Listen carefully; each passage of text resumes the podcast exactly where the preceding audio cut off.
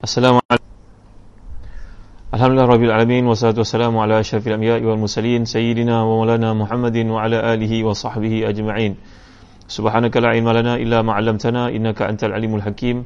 Allahumma salli wa sallim wa barik ala Muhammad Wa ala ali Muhammad Kama sallaita wa sallamta wa barakta ala Ibrahim Wa ala ali Ibrahim. Fil alamina innaka hamidun majid. Amma ba'd. Waalaikumsalam Permisfar Dan juga Yad Abdullah Zamzuri Ma'amin Siti Ajar Muhammad Hasfani Ahmad Ummu Aisyah Ummu Amar kakak tersayang dan Intan Suraya. Uh, semoga semoga dalam rahmat Allah ya. Uh, kita baca semula daripada surat Isra ayat 25 hingga 28 kalau sesiapa memiliki tafsir Ibn Kathir ni boleh rujuk pada muka surat 323 jilid yang kelima. A'udzubillahiminasyaitanirrajim ربكم أعلم بما في نفوسكم. إن تكونوا صالحين فإنه كان للأوابين غفورا. وآت ذا القربى حقه والمسكين وابن السبيل. ولا تبذر تبذيرا. إن المبذرين كانوا إخوان الشياطين. وكان الشيطان لربه كفورا. وكان الشيطان لربه كفورا. وإما تعرضن عنهم ابتغاء رحمة من ربك ترجوها فقل لهم قولا ميسورا صدق الله العظيم Tuhanmu lebih mengetahui apa yang terdapat dalam hatimu. Jika kamu orang yang baik, maka sungguhnya dia maha pengampun lagi maha menerima taubat hamba-hambanya. Dan berilah kepada keluarga-keluarga yang dekat akan haknya kepada orang miskin dan orang dalam perjalanan. Jangan kamu menghambur-hamburkan hartamu secara boros. Sungguhnya pemboros-pemboros itu adalah saudara-saudara syaitan dan syaitan itu adalah sangat ingkar kepada Rabbnya. Dan jika kamu paling daripada mereka untuk memperoleh rahmat dari Tuhanmu yang kamu harapkan, maka katakanlah kepada mereka ucapan yang sebaiknya. Muslim-muslimat yang rahmati dan dikasihan, uh, dalam kuliah yang lalu, saya telah bincangkan, bawakan kepada tuan-tuan kewajipan mentaati ibu ayah. Kerana itu merupakan satu tuntutan Allah SWT yang disertakan bersama dengan kewajipan beriman, beribadah, mentauhidkannya. Dan uh, sekarang pada ayat ke-25 kata para ulama tafsir contohnya Al-Imam Ibn Kathir dan tafsirnya sini tuan-tuan merujuk berkata Sa'ib bin Jubair iaitulah orang yang bersegera mengurus kedua orang tuanya sedang dalam hatinya tidak ada keinginan untuk menyakitinya. Maklumlah kadang-kadang bila seseorang ayah, seorang ibu sudah tua mereka jadi cerewet kadang-kadang. Permintaannya, pertanyaannya macam budak-budak pun ada juga maka si anak ni kadang-kadang merasa tertekan, stres dengan apa yang berlaku. Tambahan pula ujian Allah kepadanya nak bagi dia pahala lebih. Adik-adik yang lain tak berkesempatan untuk membantu ayah ibu itu. Mungkin kerana jarak, mungkin kerana keuangan, mungkin kerana perkara-perkara lain. Maka adik-adik lain tidak berpeluang untuk membantu menguruskan ayah ibu. Maka segala beban itu tertanggung di atas bahu seseorang anak. Maka kadang-kadang dalam hati itu terfikir perasaan kenapalah aku, kenapalah di badan lain tidak. Macam-macam timbul gangguan syaitan daripada diri kita tuan-tuan. Itu sebab uh, Rasulullah SAW mengajar kita bila Allah turunkan ayat uh, wa qurabbi a'udzubika min hamazati syayatin wa a'udzubika rabbi ayyahdurun. Aku mohon kepadamu perlindungan daripada syaitan ya Allah, aku mohon perlindungan kepadamu wahai Tuhan daripada syaitan dan aku mohon perlindungan kepadamu daripada hadirnya syaitan itu mengganggu hatiku. Kadang-kadang dia datang untuk meruntun, menarik hati kita sehingga menyebabkan timbul perasaan tidak enak, rasa macam tertekan, rasa macam teraniaya, rasa macam orang lain tidak mahu mengambil peluang, kita sahaja yang terbeban. Maka tuan-tuan, perasaan seperti itu adalah satu khawatir, satu lintasan perasaan dalam hati dan mudah-mudahan kita mendapatkan ampunan daripada Allah di atas kesalahan ataupun lintasan perasaan itu. Kata Imam Muhammad Mutawali Syarawi dalam tafsirnya, tafsir Syarawi, bahawa ini adalah dibimbangi kalau kita ada perasaan seperti itu, jangan dilayan sampai ke peringkat, ia jadi seperti golongan munafik. Munafikun adalah golongan yang muncul ketika Islam mencapai ketuanannya, kekuatannya, kedaulatannya di Madinah. Sedangkan sebelum dari penghijrahan umat Islam ke Madinah, tidak ada pun fenomena nifak iaitu di Mekah tak ada munafikun tapi bila sampai di Madinah muncul munafikun kenapa? Kerana kemunculan munafikun adalah satu indikator ukuran kepada kejayaan dakwah. Golongan munafik ini akan muncul apabila Islam kuat. Maka tuan-tuan begitu juga kata Imam Mutawri Syarawi kadang-kadang bila kita kuat menguruskan ayah ibu kita datang runtunan, tarikan syaitan, naz'atu syaitan dalam diri ini tuan-tuan. Wa imma yanzaghannaka minasyaitan yazun fasta'iz billah. Maka syaitan datang untuk meruntun, menarik, uh, memujuk hati itu supaya dia rasa tawar hati untuk berkhidmat kepada ayah ibu lagi. Ha, itu sebab tuan-tuan hati dan dikasih sekalian kalau timbul perasaan seperti itu kita mengucapkan a'udzubillahi minasyaitonirrajim dan mudah-mudahan dalam konteks saya ini menggambarkan orang yang saleh itu tidak akan dirosakkan kesalehannya kebaikannya yang dilakukan kepada ayah ibu itu oleh sebab lintasan-lintasan kesyaitanan yang muncul dalam diri ini tuan-tuan. Maka ini keserasian ayat yang sedang kita bincangkan pada ayat 25 dengan ayat 23-24 yang lalu iaitu kewajipan menjaga ibu ayah bersikap baik dengan mereka bercakap yang baik dengan mereka jangan membentak memberontak jauh lagi ja, apatah lagi kalau menghina mereka.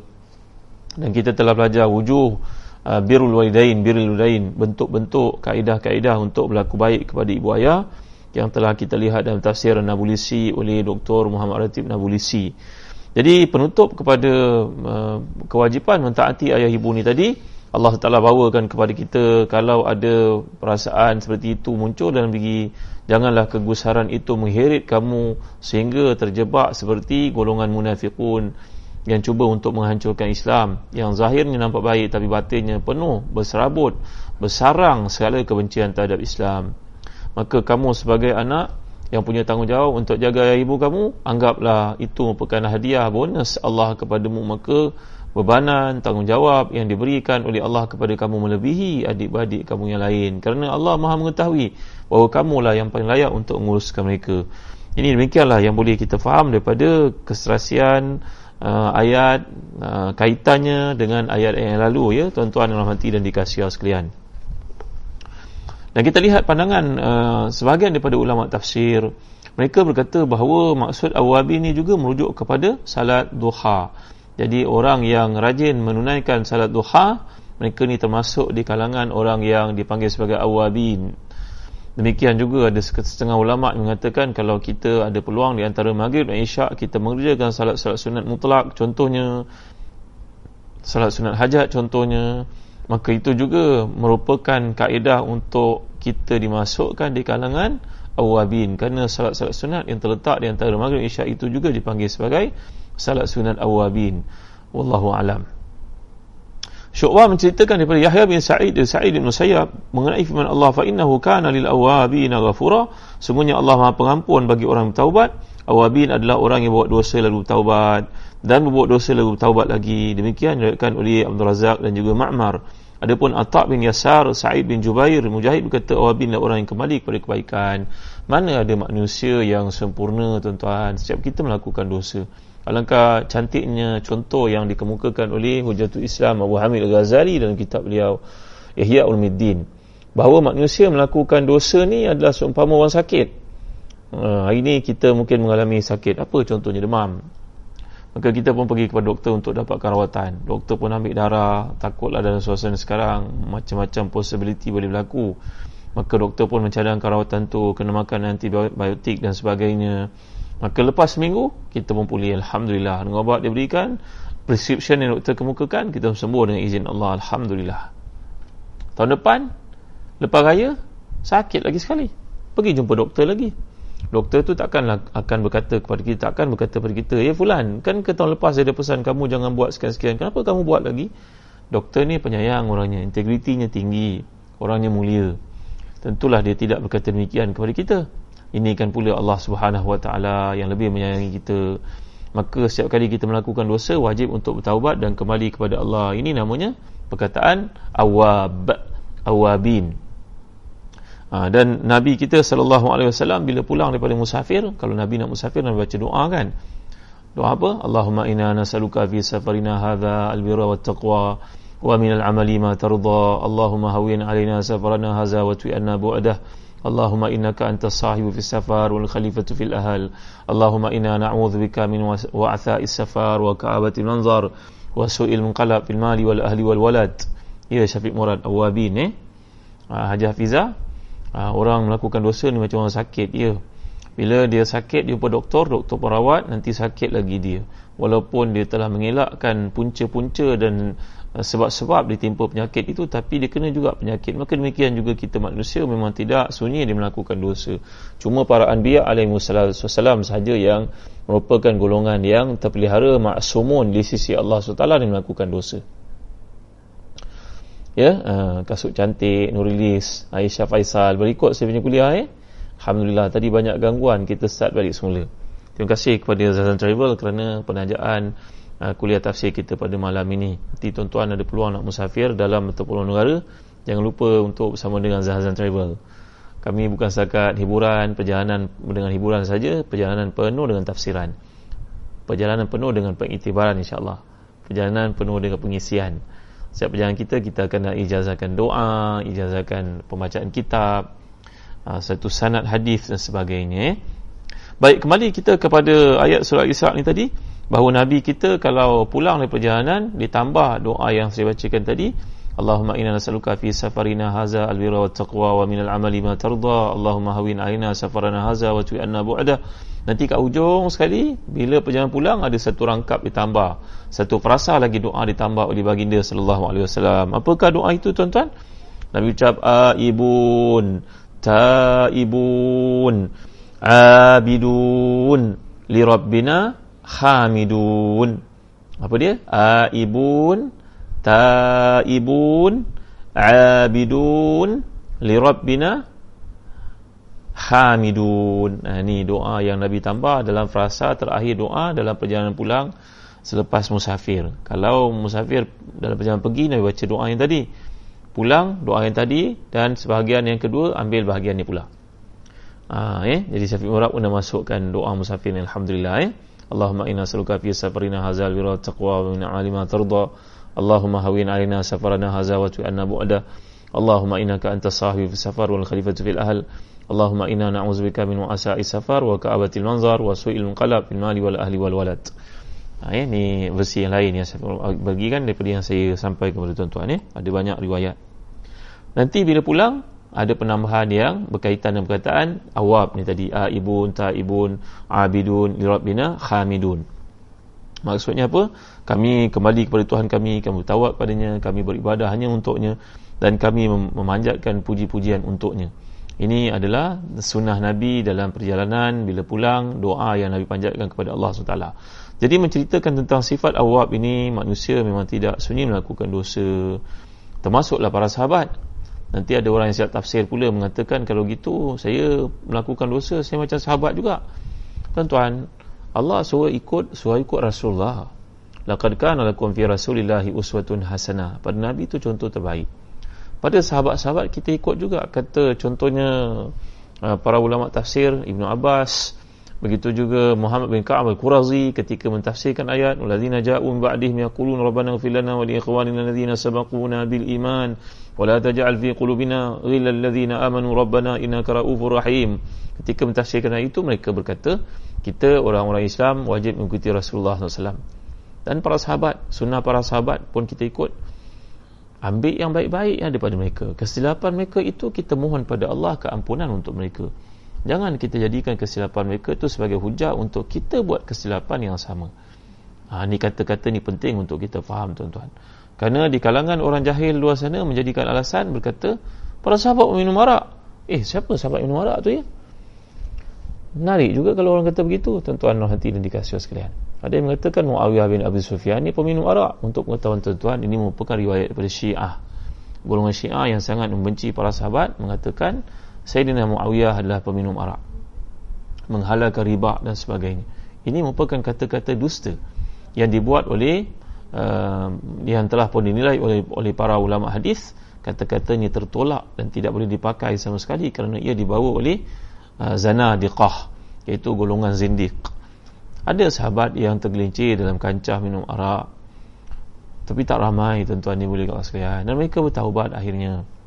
Ini contohnya seperti yang berlaku kepada seorang bernama Abu Mehjan Abu Mehjan ni sahabat Nabi SAW Ha, sehingga pada zaman pembukaan kota Qadisiyah di Parsi oleh uh, pada zaman Umar Khattab radhiyallahu anhu dan tentera di bawah kepimpinan Sa'ad bin Waqqas pada masa itu maka uh, Abu Mihjan ini minum arak dalam perjalanan dan akhirnya ditangkap, dikurung, dikenakan hukuman ta'zir, dikurung, disebat.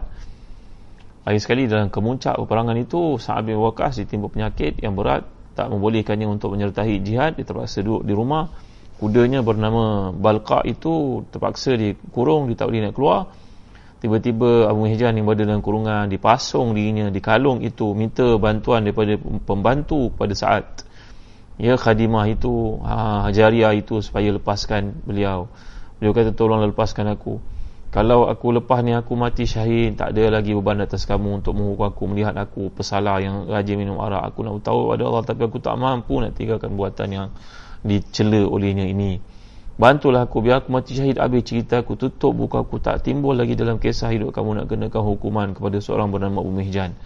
Maka jariah ni merasa kesian kepada Abu Mihjan tuan-tuan beliau pun ambil keputusan tanpa memberitahu bosnya iaitu Sa'ad bin Abi Waqas dilepaskannya Abu Mihjan ini. Abu Mihjan ini pun tanpa menangguh lagi terus menaiki kuda saat bin Waqas untuk maju ke medan pertempuran. Dan gelagatnya memang seperti panglima yang tidak takut mati. Memukul menghunuskan perangnya memasuki kancah peperangan itu tanpa sedikit pun rasa takut kerana keimanan dalam diri walaupun dicemari dengan sedikit maksiat yang dibuat pada Allah SWT itu itu buatannya minum arak Akhirnya tuan-tuan tentera Islam menang dari jauh Sa'ad bin Waqas melihat, eh ini kuda aku, siapa pula yang membawanya? Dan dia melihat ketangkasan panglima yang menaiki kuda tersebut, dia yakin ini tak lain tak bukan Mesti Abu Mihjan. Dengan kepantasannya, keperwiraannya, kecekapannya, bermain pedang, ini bukan calon-calon orang. Akhirnya lepas peperangan, dia pun kembali senyap-senyap dan digari balik semula, dikurung semula oleh jariah ni tadi, membantu kepada Sa'ad bin Waqas. Maka Islam telah pun menang dalam pertempuran Qadisiyah itu. Dan Sa'ad bin Waqas bertanya kepada orang keliling siapa yang pergi perang tadi naik kuda aku? Semua sahabat akhirnya berkata itu adalah Abu Mihjan. Siapa lepaskan dia?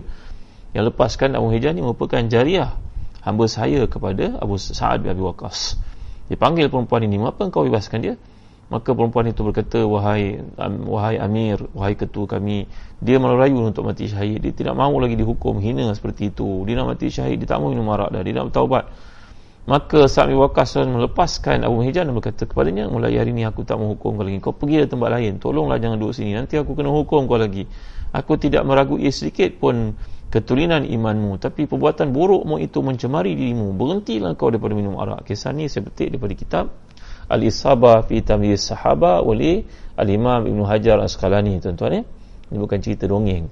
Jadi maksud daripada perkara ini kita ambil pengajaran bahawa manusia melakukan kesilapan dan dia mesti berusaha untuk bertaubat. Jadi perkataan awab ini adalah merujuk kepada orang yang kembali kepada Allah Subhanahu Wa Taala merasakan terhutang budi dengan Allah, merasa ihsan Allah itu dalam uh, menyelinap dalam kehidupannya, mengalir bersama dengan darah dalam tubuhnya, bersama helaan nafas yang masuk ke dalam hidungnya dalam paru-parunya. Dia rasa rahmat Allah ada bersama. Mengapa aku buat maksiat kepada Tuhanku?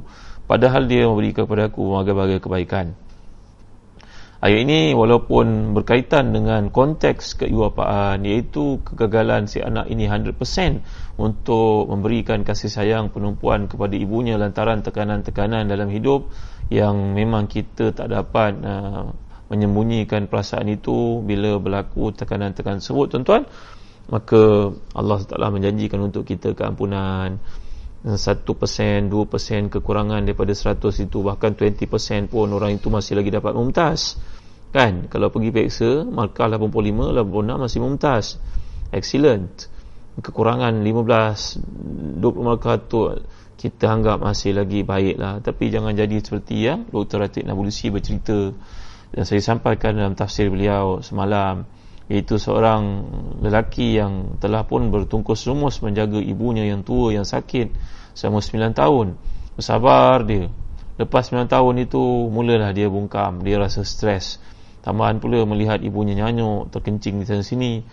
Maka isterinya pun berkata pada dia abang ni tak ada orang lain nak jaga mak abang tu? Adik-adik abang ramai itu apa buat mereka? Maka pada hari itu diterdetik fikiran dalam hatinya. Betul juga kata bini aku. Dia pun menelpon adik-adik lain suruh ambil mak kakak abang datang lah pergi ambil mak. Kerana lihat kemarahannya itu. Tiba-tiba bila kakak mak ambil ambil maknya bawa ke rumah mereka esok harinya dia mati. Ibu itu mati hari pertama selepas dia keluar daripada rumah anak yang telah menjaga 9 tahun. Maka anak yang telah menjaga 9 tahun itu menyesal tak sudah. Dia buat macam-macam kebaikan tapi penghujung hidup ibunya ibunya sedih ibunya kecewa dengan tindakannya. Maka ruginya seseorang itu kalau bersikap demikian tuan-tuan ya mudah-mudahan Allah terimalah kekurangan-kekurangan kita ketika kita berdepan dengan kerana ibu ayah yang sudah pun tua Baik, sekarang memperlengkapkan lagi perhubungan kemanusiaan kita dengan mengkelilingi kita selepas ayah ibu itu datang ayat ke-26. A'udzu billahi minasyaitonir rajim. Wa atizal qurba haqqahu wal miskina wa ibnas sabil wa la kanu ikhwana asy-syayatin wa kana asy-syaitanu li rabbih kafura dan berikanlah kepada keluarga yang terdekat akan haknya kepada orang miskin dan orang dalam perjalanan. Dan janganlah kamu menghambur-hamburkan hartamu dengan boros. Sungguhnya pemboros-boros itu adalah saudara-saudara syaitan. Dan syaitan itu sangat engkar kepada Tuhannya sekarang Allah Ta'ala menerangkan kepada kita selepas biru wadain tadi kata Imam Ibn Kathir tuan-tuan merujuk eh surat 325 jadi kelima ni maka Allah menyambung lagi penjelasannya tentang kewajipan buat baik kepada kaum kerabat kepada orang ulul arham. Ulul arham ni maknanya yang punya pertautan secara rahim dengan kita. Saya dah jelaskan bahawa ar-rahim dalam bahasa Arab ini merujuk kepada dua yang pertama merujuk kepada perhubungan darah daging kerana lazimnya keturunan itu lahir daripada rahim yang sama. Maka Allah gunakan perkataan ul arham wa atizal qurba. Yang kedua kata Imam Ibn Hajar perkataan Rahim juga merujuk pada Rahmah kerana ia pinjaman daripada salah satu nama Allah iaitu Ar-Rahim Ar-Rahman. Maka kedua-dua keadaan itu sepatutnya mencetuskan dalam diri kita sebagai seorang yang punya kemanusiaan berkerti bahawa kita kena raikan orang yang dekat dengan kita dengan sebaik-baiknya sama ada disebabkan kelahiran daripada seorang ibu yang sama, nenek yang sama, keturunan yang sama dan daging yang sama ataupun kita pinjam satu sifat kasih sayangnya Tuhan untuk uh, dalam untuk kita amalkan dalam hidup kita. Jadi tuan-tuan dimuliakan Allah sekalian, uh, kita kena ingat sebuah hadis yang diriwayatkan oleh Bukhari dan Muslim, man arada yusatalahu fi rizqi wa an yusalahu fi athari falyasir rahimah. Sesiapa yang ingin rezekinya diperluaskan oleh Allah dan uh, dipanjangkan umurnya dalam ketaatan kebaikan maka hendaklah dia menjalin silaturahim silaturahim ni diperincikan oleh Allah dalam ayat berikut. Tuan-tuan ya bila kita nak berbaik kepada adik-beradik ni kadang-kadang kita rasa aku penat-penat kerja. Patutnya aku enjoy lah duit yang ada ni gaji aku puluh-puluh ribu sebulan berapa aku kena bagi adik-beradik kenapa dia orang tak buat tak belajar rajin-rajin kenapa dia orang tak cuba? Tuan-tuan rezeki ni amanah lah tuan-tuan. Kita tentu tahu kisah yang disebut Nabi SAW tentang tiga orang kan yang pernah saya cerita pada tuan-tuan. Si botak si sopak dan si buta. Kan ingat kan? Macam tak ingat je. Banyak kali dah cerita pada tuan-tuan. Hidup ni ujian Allah jadikan kita kaya untuk kita melihat orang miskin. Allah jadikan kita miskin untuk kita bersabar. Maka kaitan di antara bawa baik kepada keluarga dan juga orang miskin. Orang miskin ni dalam bahasa Arab dia beza daripada fakir tuan-tuan ni ni hari Jumaat kita baca surah Al-Kahfi. Antara perkara yang berlaku pada Nabi Musa AS yang Allah tegur menusi lisan Khidir dalam peristiwa merosakkan kapal fakanat limasakina ya'maluna fil bahri fa aradtu an aibaha. Wa kana wara'ahum maliku ya'khuzu kulla safinatin ghasba. Ketika Nabi Musa bertanya kepada Khidir kenapa kapal tu dirosakkan, dilobangkan maka jawapan Khidir kapal ini milik orang-orang miskin. Daripada ayat ini kata para ulama tafsir contohnya Imam Qurtubi bahawa orang miskin beza daripada orang fakir. Kita orang Melayu ni pukul rata je fakir miskin. Tak, pasal tak sama kalau sebut miskin, orang itu punya satu survival dalam hidup tapi tak cukup dia punya gaji, income tapi gaji tak cukup itu dipanggil orang miskin. Kerana itu Allah sebut dalam ayat surat kahfi ini tadi, uh, kapal itu aku rosakkan kerana ia milik orang miskin. Mereka akan belayar lautan untuk mencari kehidupan, cari ikan dan sebagainya. Nanti di hujung lautan ni di satu daerah mereka akan ditahan oleh seorang raja, raja akan rampas kapal yang molek, kapal yang elok. Maka aku cacatkan kapal itu. Kalau aku cerita pada mereka, mereka tak percaya. Tapi Allah telah wahyukan kepada aku, maka aku uruskan kapal ni supaya kapal ni dilihat cacat, maka raja itu tak ambil maka mereka boleh teruskan kehidupan rupa-rupanya orang miskin ni baru saja kumpul duit dan baru saja memiliki sebuah kapal dan kapal itu dia nak mencari kehidupannya maka orang miskin adalah orang yang punya pendapatan tapi pendapatannya belum cukup. Faham? Tapi kalau sebut fakir fakir ni makna orang yang tak ada apa-apa. Tak ada apa-apa mungkin kerana sebab dia sakit mungkin sebab dia ni dibuang kerja mungkin dengan sebab sebab yang lain dia aniaya orang maka dia jadi fakir. Fakir tu memang tak cukup kehidupannya. Miskin ada tapi tak cukup. Fakir tak ada langsung. Ha, fakir ni tak ada langsung maknanya. Dia nak bekerja tapi dia sakit ha, dia nak bekerja tapi suasana ekonomi tak memungkinkan untuk dia bekerja maka jatuhlah dia sebagai orang fakir. Kita orang Melayu sebut miskin bandar. Contohnya kan apa miskin bandar? Miskin bandar dia duduk kat bandar. Dia ada kerja gaji 3000 tapi memang tak cukup. Rumah aja dah beribu harga di bandar. Maka itu namanya miskin. Bukan fakir namanya. Jadi tuan-tuan ni mulai kat Allah sekalian. Dalam uh, ayat ini Allah menyuruh orang beriman untuk merasai kebertanggungjawaban dahulu kala keluarga. Keluarga yang susah kemudian orang miskin orang miskin ni pula dalam penilaian yang dikatakan oleh para ulama hadis bahawa tiga orang melihatnya memang tahu dia miskin bukan kita mana-mandai pergi ke satu daerah bagi orang dengan alasan orang tu miskin Eh, kita tak boleh buat begitu. Dalam Islam dia ajar kita semuanya ada proses. Bahawa miskin yang dimaksudkan itu penilaian dibuat dari pihak yang tertentu dalam konteks kita sekarang adalah pihak Jabatan Kewajikan Masyarakat ada, sistem ni ada. Pihak zakat ada, Baitul Mal ada, mungkin uh, pihak wakil rakyat ada, don ada, maka kita kena melalui proses ni. Semua kena hormat sistem yang ada. Bukan kita mana-mandai pergi setempat dan dakwa orang tu miskin untuk kita hulurkan bantuan dan membuat promosi dan sebagainya. Itu pun tak betul tuan-tuan yang mulia Allah sekalian. Kemudian Allah menyatakan lagi wabna sabil. Wabna sabil ni makna orang yang terputus dalam perjalanan. Ya sampai satu tempat tiba-tiba berlaku covid sebagai contohnya. Orang ni keluarganya memang berada dia datang daripada negara Arab keluarga orang berada. Sampai kat Malaysia tiba-tiba terputus hubungan. Dia tak boleh nak pulang. Dan dia dekat Malaysia pun tak cukup apa yang ada. Maka tuan-tuan orang ni walaupun asal usulnya kaya tetapi dia tersekat dalam perjalanan maka orang ni layak mendapat bantuan. Hendaklah dibantu ha, bantu ni dengan proses yang telah pun dijelaskan tadi tuan-tuan. Wala tubazir tabzira jangan kamu bazir. Kata Imam Mutawli Syarawi yang tafsirnya perkataan wala tubazir tabzira ni datang perkataan bidra buzur bidra ataupun buzur ini adalah merujuk kepada biji. Biji benih. Kita kalau nak tanam pokok kita kena tanam dengan cara yang betul. Kadarnya berapa bijinya batasnya bagaimana nak tanam jagung lain daripada kita nak tanam sawi contohnya lain daripada kita tanam bawang lain daripada tanam kentang. Ha, musim MCO ni pandai lah orang jadi penanam tuan-tuan jadi petani pekebun dan sebagainya. Saya pun belajar sikit tak pandai mana lah tuan-tuan. Maka bila perkataan tubazir tabzira ini ia merujuk kepada kita cuba untuk menanam benih pada pokok, pada tanah tetapi cara kaedah kita tu salah sepatutnya satu tempat itu kita tanam tiga biji benih tapi kita pergi tanam sampai tiga puluh.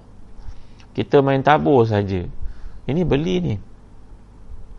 Benih ni beli atau dapat daripada satu sumber kita taburkan. Begitu dia mati dia tidak manfaat maka dalam konteks yang diperluaskan makna kita menaburkan uh, wang ringgit kita pada benda-benda tak ada manfaat.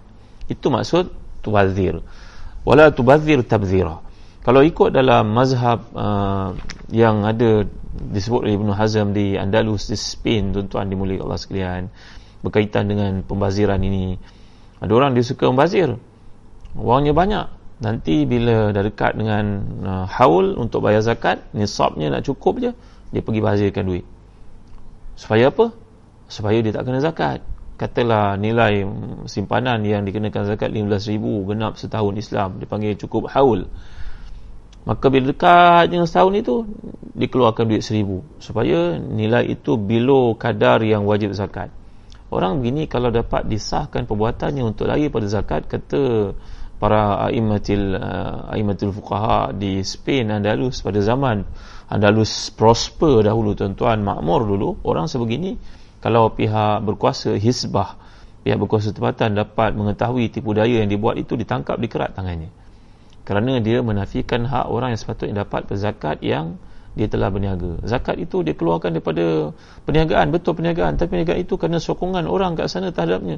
Bagaimana mungkin bila nak cukup dekat dengan hak itu di, dikeluarkan, dibazirkan, uh, dibuat di-spend pada benda-benda yang menyebabkan kadarnya turun dan tak cukup nisabnya, lalu bila sampai haul dia tak kena zakat, dia melakukan tipu daya. Orang seperti ini dalam mazhab Malikiyah di Cordoba semasa dahulu ditangkap dikerat tangannya. Kerana ini satu bentuk pencurian, satu bentuk apa dipanggil? uh, jenayah kuda putih. Ah macam itulah tuan-tuan. Mengambil kesempatan daripada ke keterampilan perniagaannya untuk manipulate sehingga menyebabkan hak Allah dan hak manusia tergadai. Ataupun uh, memperjudikan hak Allah dan juga hak manusia tidak mahu membayar zakat dalam konteks seperti itu hukum orang seperti ini nak dikerat tangannya kata mazhab maliki satu masa di Cordova di Spain tuan-tuan dimulikan Allah sekalian jadi uh, kembali kita kepada ayat yang menyatakan tentang sifat tabzir ini tuan-tuan. Jadi tabzir yang difahami oleh kebanyakan para ulama ni mengeluarkan sesuatu yang bukan hak. Maknanya kita sepatutnya beli uh, makanan yang kita makan tapi kita pergi dekat hypermarket yang besar-besar yang orang-orang putih pergi, kita mau pergi kita pergi beli macam-macam makanan yang kita pun tak makan. Lebih malang lagi kita pun letak dalam freezer dan chiller. Setahun lepas tu jumpa Allahu Akbar. Dah expired. Ini orang bazir tuan-tuan. Kita tak sepatutnya beli benda tu sebab kita pun tak tahu nak guna bagaimana. Mungkin anak-anak nak makan cereal, setakat cereal. Lepas tu pergi beli cereal orang putih yang macam-macam ni. Entah hal haramnya pun tak dia ambil tahu. Kemudian bila balik pulang tak reti pula nak makan bagaimana. Disimpan. Akhirnya ini namanya membazir dan membazir ni sedara kepada syaitan. Tuan-tuan yang mulia Allah sekalian. Kalau kita perhatikan sikap para sahabat dalam uh, isu infak seperti Abu Bakar Siddiq radhiyallahu anhu ketika perang Uhud itu uh, Nabi bertanya kepada Umar apa yang kau tinggalkan untuk keluargamu? Wahai Umar Umar menjawab taraktu mithlahu ya Rasulullah. Saya tinggalkan untuk keluarga saya sebanyak apa yang saya infakkan iaitu separuh daripada hartanya. Seperdua diberikan untuk Islam. Seperdua tinggal untuk keluarga kemudian Nabi bertanya kepada Abu Bakar apa yang kau tinggalkan untuk keluargamu wahai Abu Bakar Maka Abu Bakar Siddiq radhiyallahu anhu menjawab, "Taraktullah wa rasulah." Wahai Rasulullah, saya tinggalkan untuk keluarga saya Allah dan Rasulnya. Maknanya Abu Bakar menginfakkan semua hartanya untuk Islam. Dalam konteks uh, infak yang mereka lakukan ini, Nabi tak pernah pun mencela mereka dan mengatakan ia sebagai satu pemborosan. Tetapi, bila orang ambil uduk, di sungai yang mengalir deras pun, bila dibasuh lebih daripada tiga kali, sedangkan dalam Islam dia basuh wajib sekali. Sunat tiga kali. Sunat tu tathlith mengikut Nabi SAW iaitu Nabi buat tiga kali. Tapi dia basuh empat kali itu membazir tuan-tuan ni walaupun dia sungai yang mengalir deras. Ya. Nampaknya penilaian pemborosan ini tuan-tuan berkaitan dengan tempat. Bukan berkaitan dengan kuantiti. Bukan berkaitan dengan kuantiti kalau tak kenapa Bakar bagi semua hartanya untuk Islam itu Nabi tidak sifatkan dia pemborosan tapi orang yang pergi membazir, pergi basuh tangan, kaki, kepalanya lebih daripada tiga kali di sungai yang mengalir deras itu, itu pula dianggap pemboros. Iktasid walau kunta ala nahrin jarin. Hendaklah engkau melakukan satu benda itu secara berhimah dan berhikmah, tidak membazir walaupun ketika engkau ambil uduk di sungai yang mengalir deras. Itu sebab kita sesekala kena ambil peluang lah tuan-tuan, ajar anak-anak kita bagaimana Nabi ambil uduk. Nabi uduk satu mut. Satu mut ni satu uh, tangan seperti ini Aku tuan-tuan ada peluang tuan-tuan lihat TV Telaga Biru saya tunjukkan cara ambil wuduk dalam YouTube TV Telaga Biru. Saya tunjuk cara wuduk Rasulullah. Rasulullah ambil wuduk satu satu bekas sebesar macam tangan baginda macam ni nampak? Kalau Nabi memandi janabah empat amdad arba'atu amdad empat seperti ini kita kalau tak mandi satu ha, satu kolam mandi junub maka seolah macam tak sah mandi kita ini membazir tuan-tuan yang mulia Allah sekalian jadi bila Allah sifatkan pemaziran ni kita kena ingat bila berlaku pemaziran maknanya ada hak orang yang akan terabai. Bila berlaku pemaziran berarti ada hak orang yang akan tergadai. Akan ada hak orang yang terlepas. Kerana satu pihak yang begitu kaya makan bermewah sedangkan orang lain tidak ada makanan untuk mereka. Maka keseimbangan ini akan mengganggu manusia dan membawa kepada berbagai-bagai komplikasi. Dalam ayat ini Allah menyifatkan bahawa orang yang membazir ni ikhwan syaitan. Ikhwan ni jamaah kepada akhun. Akhun ini maknanya saudara. Ha, pada mulanya kita boleh faham perkataan saudara ni yang berarti persamaan, keserasian macam kita dengan abang kita, dengan kakak kita, adik-adik kita makan sama, tidur sama semayang sesama pada musim MCO ni bercakap sama, bergelak, ketawa, main sama. Ini maknanya uh, satu kumpulan manusia ataupun orang yang berkongsi keserasian dan juga persamaan. Maka biasanya persaudaraan ini adalah disebabkan oleh keturunan. Uh, tapi persaudaraan syaitan ini maksudkan di sini oleh Allah innal muwadzina kanu ikhwana syayatin wa kana syaitan rabbihi kafura dan uh, persaudaraan yang maksudkan sini adalah persamaan sifat-sifat pemborosan itu di antara seorang manusia dengan syaitan. Jadi kata Imam Ibn Ashur uh, persaudaraan yang difahami di sini adalah dalam konteks kebersamaan tak berpisah seperti sifat syaitan yang pemboros. Kerana orang yang bersaudara itu biasanya sentiasa bersama saudaranya dan enggan berpisah daripadanya jadi uh, lebih jauh lagi kalau kita perhatikan perkataan syaitan yang digunakan oleh Allah SWT kanu ikhwana syayatin. Syaitan ini jamak kepada syaitan. Ini merupakan jamak taksir namanya. Jamak taksir. Syaitan jamaknya syaitan tiba-tiba bila bahagian kedua kana syaitan rabbi kafura. Orang yang suka bahasa itu merupakan saudara-saudara kepada syaitan-syaitan. Dan adalah syaitan itu kepada Tuhannya merupakan satu makhluk yang sangat uh, kafura. Kafura ni kalau kita belajar bahasa Arab yang merujuk kepada hyperaktif, kepada hyperbola. Dia merujuk kepada satu benda yang bersifat mubalara. Wazannya fa'ul, maknanya melampau-lampau, ekstrimnya perbuatan kufur dan juga engkar kepada Allah itu. Jadi dari sini kita dapat lihat, difahami perkataan syaitan ini yang pertama bentuk jamak kerana setiap orang ada karin kita ni semua ada karin ya oh, ma minkum illa wa kad ukila uh, lahu karinuhu min syaitan wa karinuhu min malak setiap kita ni ada karin karin ni maknanya syaitan yang lahirkan bersama kita yang kerjanya membisik kepada kita untuk melakukan kejahatan dan Allah punya penyayang kepada kita di samping karin syaitan Allah juga menghantar karin daripada malaikat jadi karin malaikat ni kalau nak tahu pagi-pagi ketika kita bangkit uh, nak sembahyang subuh, nak bangun awal untuk tahajud, ya menggerakkan kita so kita bangun, bangun fulan, bangun dah pukul 5 pagi, bangun. Nanti kau duduk dalam tandas je setengah jam. Bila kau nak sembahyang tahajud, maka malaikat kejut kita. Yang seorang lagi syaitan. Kata pada kita, Alaikum lailun tawil farqud. Malam masih muda tidurlah dulu fulan. Panjang lagi tidur. Tidur dulu Engkau tadi tidur lambat. Uh, ya maka kita pun ikut yang mana satu. Kalau kita ikut pertama maknanya kita ikut malaikat. Maka kata Imam Ibn Ashur tafsirnya Allah menggunakan perkataan ikhwana syaitin syaitin ini merujuk kepada Qurana Qurana yang Allah SWT sebut dalam surah Fusilat ayat ke-25 wa qayyadna lahum qurana afazayyanu lahum ma baina aydihim wa ma jadi Qurana jamak kepada karin. Setiap kita ni ada karin yang merupakan syaitan ni yang mengajak kita untuk buat kejahatan membazir dan mengingatkan kita bila kita nak menginfakkan kepada keluarga orang miskin orang yang terdampar dalam perjalanan ni. Dia berkata fulan tak payahlah fulan. Engkau pun perlukan duit. Sekarang musim ni kerja pun tak menentu. Engkau kena jaga diri engkau ha, syaitan ni bisik kepada dia supaya tamakkan dan juga menjadi orang yang pentingkan diri sendiri jadi syaitan-syaitan ni namanya Qurana jamak kepada karin yang duduk bersama dengan setiap kita untuk bisik kepada kita uh, sifat kedekut, pemalas untuk infak dan sebagainya.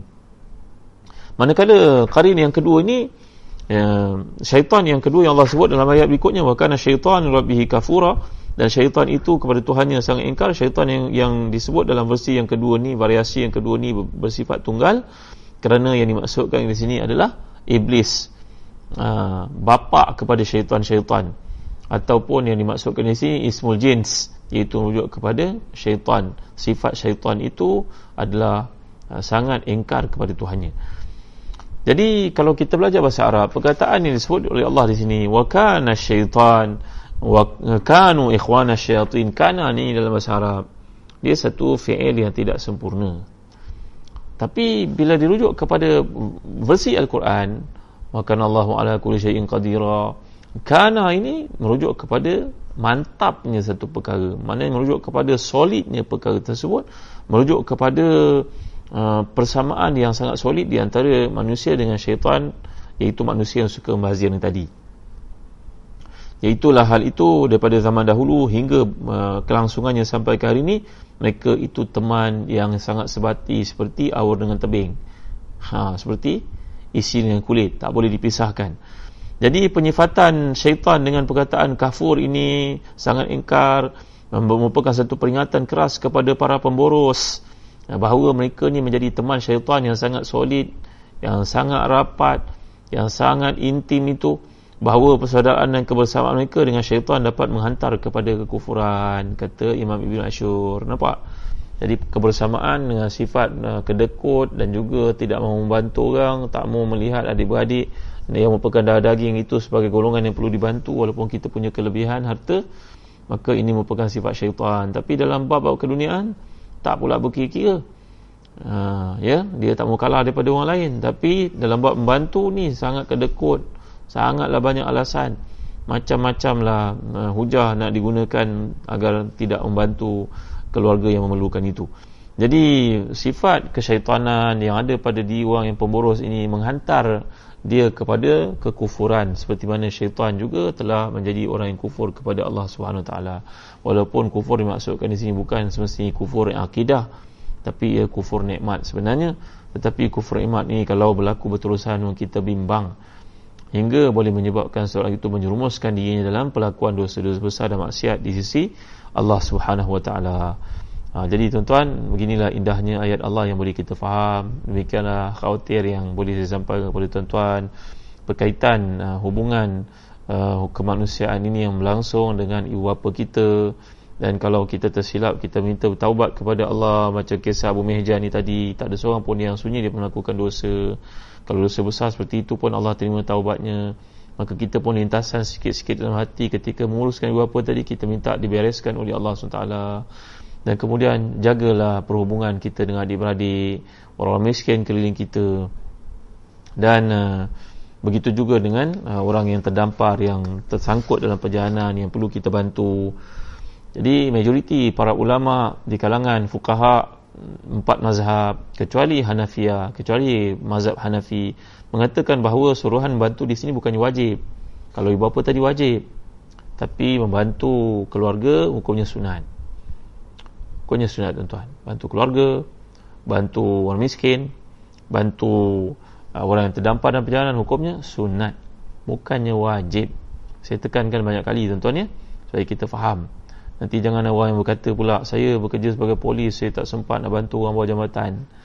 Saya tak sempat nak bantu orang eh, Berada orang luar negara yang belajar kat negara kita. Maka saya berdosa. Tak, tak. Kerja anda itu wajib. Ini kerja sunat. Kalau boleh buat Alhamdulillah.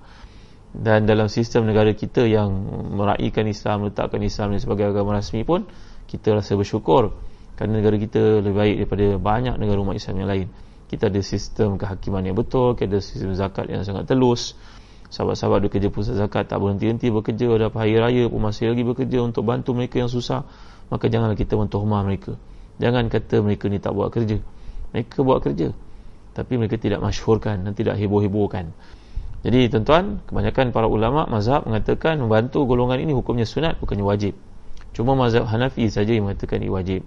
Kalangan Hanafiyah saja mengatakan ianya wajib. Berpandukan kepada ayat ini. Jadi pandangan jumhur itu lebih mukaddam lebih rajih lebih tepat bahawa membantu golongan ini merupakan satu sunat satu buatan yang sangat digalakkan. Uh, kalau kita dapat buat Alhamdulillah uh, kalau semua orang uh, dapat membantu keluarganya sendiri maka tidak akan ada orang yang meminta-minta sedekah di sana sini. Tak adalah kita terima message tiba-tiba terima SMS tuan tolonglah saya perlukan bantuan. Kita pun tak kenal orang ni berjumpa pangkalnya kat mana. Betul ke orang ataupun scammer Ya tuan-tuan dimulai Allah sekalian. Kalaulah sistem kekeluargaan ni uh, Mendapat sokongan semua orang Dengan rapi, dengan sistematik Maka takkan ada orang susah dalam dunia ni. Kerana semua keluarga telah pun taken care Daripada family mereka sendiri. Tapi kalau ia masih lagi berlaku Ia menunjukkan kepada kerapuhan Hubungan kekeluargaan yang mengakibatkan ada uh, Kalangan yang susah tapi tak ada kan? Mungkin kita sibuk dengan benda-benda lain Kita terlupa untuk bantu orang yang susah keliling kita Di kalangan kerabat ini dan kita kena ubahlah paradigma mindset kita ke arah bantu mereka. Ataupun mungkin telah dibantu tapi golongan ini tidak bersifat kanaah. Kerana dia tak secukup. Saya kongsi tuan-tuan ni pengalaman. Saya tak masukkan siapa. Orang yang datang minta bantuan. Saya pun tak kenal siapa dia. Maka saya cuba minta daripada pusat zakat untuk cek siapa orang ni. Mungkin dia perlukan bantuan. Dia pun jauh daripada tempat saya. Saya tak mampu untuk mengenalinya maka pusat zakat di negara di negeri tersebut pun cek lalu memberi makluman ustaz fulan ini telah kami bantu banyak kali daripada tahun ini. Tapi dia tak tahulah masalahnya. Mungkin dia berjudi ustaz. Lalu anak-anaknya tak dapat di sini datang ke pejabat zakat kami bagi RM30 satu hari. Cuba saya kira kalau 20 hari dia datang RM600 dia dapat sebulan kan? Sama dengan kerja orang kat, kat negeri ni. Gaji yang paling minimum pada masa itu jadi tuan-tuan sikap seperti inilah yang salah tuan-tuan ni kat sekalian. Takkanlah kita ni tak rasa malu kan? Asyik-asyik nak meminta saja manalah kita nak letak muka kita ya, pada anak-anak nanti anak-anak pun akan ikut sikap yang sama. Bila akan ubah tradisi ni? Jadi kita faham ada orang yang betul-betul susah. Tapi takkanlah tak ada cara untuk keluar daripada kesusahan. Ada yang kita lihat ibu tunggal bekerja di Pahang pergi hantar jadi runner rider pergi hantar ikan patin rumah ke rumah. Ada jalan keluar tuan-tuan Melaka Sian pusat zakat pun bagi van untuk bawa contohnya zaman dulu pada ibu tunggal ni bagi van untuk uruskan diri boleh anak hantar anak pergi sekolah dan sebagainya. Boleh charge orang hantar anak orang pergi balik. Apa yang nak niaga? Semua macam-macam cara telah dilakukan. Jadi tuan-tuan ubahlah diri kita kepada menjadi orang yang baik. Itulah dia syahadatul taqwa certificate of ketakwaan yang sepatutnya lahir si, si setiap orang Islam bila mereka puasa menjadi orang yang mulia jadi orang yang tidak minta-minta mudah-mudahan Allah memberkati kita memberi kefahaman kepada ayat yang penting ni.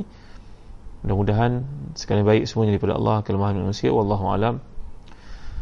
Wa sallallahu ala sayyidina Muhammad wa ala alihi wa sahbihi wa sallam alhamdulillah rabbil alamin. Ada apa soalan ke semuanya clear. Terima kasih Zan Travel terima kasih atas jemputan. Uh, Azalia Zainal. Uh, Umi Husna Sauda Sauda Azma Osman Falisa Nashra Mahmud Nur Shaliza. Uh, nak join perjalanan dengan Ahlan wa sahlan. Syafiq Murad Aibun Taibun Abidun Rabbina Hamidun ha, ni doa kita. Ketika pulang campur dengan bahagian atas yang saudara Syafiq Murad telah berikan tadi eh. terima kasih Syafiq Murad. Aibun Taibun Abidun Hamidun. Doa Nabi ha, ketika pulang. Li Rabbina Hamidun. Tertinggal satu eh. Aisyah Aibun Taibun Abidun li Rabbina Hamidun. Baik uh, minta cepat-cepat habis COVID-19 boleh travel insyaAllah Zulkifli eh. Aziz Kamal uh, Nabi pulang tambah frasa yang tadi ya baik. insyaAllah nak ikut travel Zazan. insyaAllah. Azura Udang Galah. Assalamualaikum Waalaikumsalam tarik dengan travel insyaAllah. Semoga rezeki boleh ikut insyaAllah. Alhamdulillah yang manfaat. Terima kasih Ustaz Zalina eh. Zali Amin. Ada website Zan Travel ke? ada ada. Uh, boleh check. Zazan Travel eh. Facebook Zazan Travel ada. Instagram Zazan Travel ada eh. Travel and Tours ha. Safi Sadiqin ha, ya ya Alhamdulillah ada eh ربنا اغفر لنا ولإخواننا الذين سبقونا بالإيمان ولا تجعل في قلوبنا غير الذين آمنوا ربنا إنك رؤوف رحيم ya. Baik nampaknya tak ada persoalan ha, terima kasih semua eh terima kasih kerana hadir dalam kuliah ni ha, mohon dipanjang-panjangkan moga-moga setiap kita ada jariah ilmu dengan sebab apa yang kita panjangkan. Dalam hadis mengatakan ruba ruba muballighin aw aminas sami' ada orang yang disampaikan ilmu itu kepadanya dia dapat manfaat lebih daripada dia menyampaikan. Jadi kita menyampaikan dapat pahala kerana dia tak pernah tahu dia tahu dia amalkan. Ha, eh? Jadi setakat ni saja dulu terima kasih atas kehadiran tuan-tuan. Kenang saya dan doa tuan-tuan dalam tahajud tuan-tuan dalam puasa sunat tuan-tuan ketika nak buka contohnya. Jadi uh, jangan lupa insyaAllah nanti selepas ni kami akan update tentang program uh, korban yang bakal kita lakukan di Mekah dan juga di Suria di Syam tunggu eh saya dah berjumpa dengan guru saya dan sahabat saya tadi ya Ustaz Ahmad Jakmiri dan Syekh kami Syekh Quraim Rajih yang berada di Timur Tengah pada hari ini untuk membantu kita menguruskan kurban bagi orang-orang Syria yang susah pada hari ini. Ya, mereka tak bertemu daging, pendapatan mereka sangat rendah. Gaji mereka sangat rendah, gaji tak meningkat tapi harga sekeping roti di sana pun telah mencapai harga beberapa dolar. Kerana kemusnahan akibat peperangan berlaku eh. Mudah-mudahan dengan infak tuan-tuan untuk korban itu dapat membantu meringankan kesusahan keluarga di Dimashq Damsyik dan di mana-mana tempat yang terancam kerana peperangan sepanjang perang ini Belanda beberapa tahun lalu eh. Baik uh, terima kasih semua setakat ni saja dulu nanti Ustaz Faiz akan updatekan ya. Uh, kadar uh, korban jumlah korban harga untuk seekor kambing. Di sana kebanyakannya kambing eh tak ada lembu kurang lembu. Kita akan uh, lakukan korban dengan nilaian harga seekor kambing. Di untuk uh, berapa ringgit nanti kita akan maklumkan. Terima kasih tuan-tuan. Setakat ini saja dulu اللهم ربنا لا تزغ قلوبنا بعد إذ هديتنا وهب لنا من لدنك رحمة إنك أنت الوهاب. اللهم إنك عفو تحب العفو فاعف عنا. اللهم إنا نسألك رضاك والجنة ونعوذ بك من سخطك والنار. اللهم إنا نسألك نفسا بك مطمئنة تؤمن بلقائك وترضى بقضائك وتقنع بعطائك. Ya Allah kami mohon kepadamu jiwa yang tenang yakin dengan pertemuan denganmu redha dengan segala ketentuanmu. Tu'minu biqa'ik wa tarda biqada'ik wa taqna'u bi'ata'ik dan juga ia qana'ah dengan apa yang kau berikan wahai Tuhan. Rabbana la tada' lana fi maqamina hadha zanban illa ghafarta wa la maridan illa syafaita wa la haman illa farajta wa la daynan illa qadaita wa la musibatan illa nafasta wa la aiban illa satarta wa la jahilan illa 'allamta wa la musafiran illa sallamta wa la azaban illa zawajta wa la aqiman illa anjabta lah ولا مسافرا إلا سلمته ولا غائبا إلا رددته ولا حاجة من هوائج الدنيا والآخرة Ya laka ridha walana fiha salah ila adaitaha wa qadaitaha wa yasartaha ya rabbal alamin. Ya Allah jangan ada seorang pun yang hadir dalam majlismu pada waktu ini yang sakit dan kau sembuhkan, yang jahil dan kau ilmu padanya. Yang memiliki aib dan kau tutupkan baginya, yang akan musafir dan kau selamat pergi dan baliknya. Yang memiliki kurangan dan kau kayakan dia, yang miskin dan kau kayakan dia, ya Allah yang belum kahwin dan kau kurniakan untuknya sama ada suami yang salih atau isteri yang salihah yang akan bahagiakannya. Jangan ada seorang pun yang belum dapat anak Melainkan kurniakan untuknya anak yang salih yang salihah Wahai Tuhan. Rabbana atina fid dunia hasanah Wa fil akhirati hasanah Wa kina azab nar Wa sallallahu ala sayyidina Muhammad Wa ala alihi wa sahbihi wa sallam. Alhamdulillah alamin. Sekian tuan-tuan. Jumpa lagi pada esok Waktu yang sama insyaAllah. Assalamualaikum warahmatullahi wabarakatuh